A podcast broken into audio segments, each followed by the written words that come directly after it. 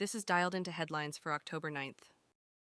From The Guardian The Supernova Music Festival, held at Kibbutz Re'im near the Gaza border, turned into chaos when Palestinian militants stormed the event.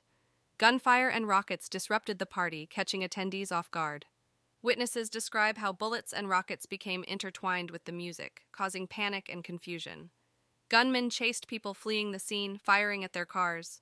Survivors recount hiding under trees, playing dead, and trying to escape the violence. Videos emerged showing hostages being taken by Palestinian militants, and families anxiously sought information about their missing loved ones. The death toll has climbed to about 260, with many still missing. From Reuters, a senior Hamas official, Musa Abu Marzouk, confirmed that the group is open to discussions regarding a potential truce with Israel. In an interview with Al Jazeera, Marzouk stated that Hamas had achieved its objectives and is now receptive to something of that sort and all political dialogues. This announcement comes as talks of a possible ceasefire emerge. No further details have been provided. The Hamas official's statement suggests a willingness to engage in discussions, but the specific terms and conditions of a truce have yet to be determined. From the Washington Post, Reverend Kevin McCarthy, R-Calif., is open to serving as House Speaker once again if enough Republicans who voted for his ouster last week are in favor of his reinstatement. McCarthy made the announcement ahead of the House Republican Conference's first meeting since the vote. After initially stating that he would not run for a leadership role again, McCarthy's recent attempts to fill the leadership void and support Israel have been seen by allies as a signal of his willingness to be renominated as Speaker. However, winning back the support of the eight Republicans who voted against him remains a challenge.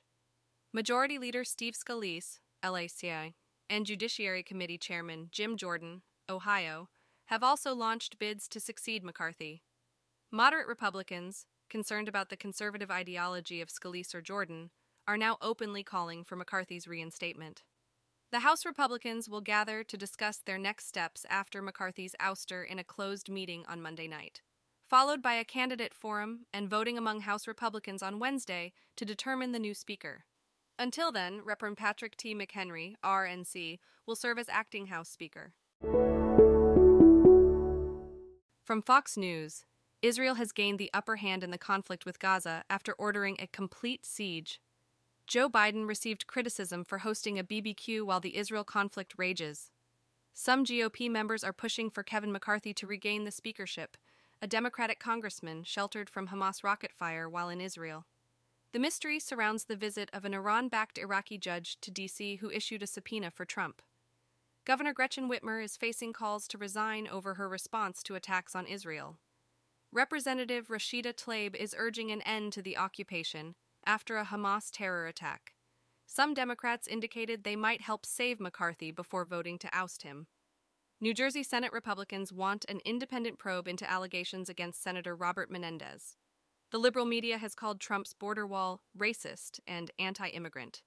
Hillary Clinton's comment about deprogramming Trump supporters has raised questions.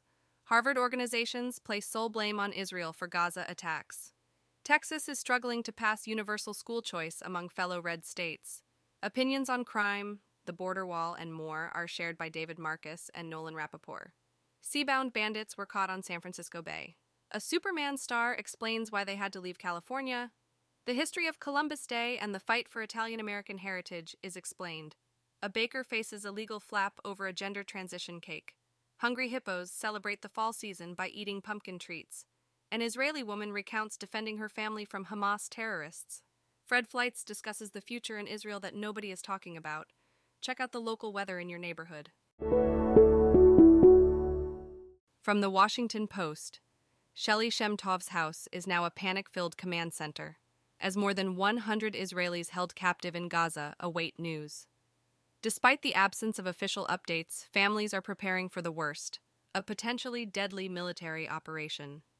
Videos reviewed by the Washington Post reveal that at least four people were killed in Be'eri after being captured by Hamas. Israeli Prime Minister Benjamin Netanyahu has selected Gal Hirsch as Commissioner for Prisoners and Missing Persons, responsible for engaging with negotiators. Israel faces the challenge of locating and rescuing captives hidden throughout Gaza's extensive underground networks. The government must address this new reality, unlikely to conclude without bloodshed. Dialed In is written and read by artificial intelligence. You can find out more at dialedin.today. Soon we'll have, have CTA to provide feedback at dialedin.today slash feedback and ask for new topics at dialedin.today slash topics. Those don't exist yet, though.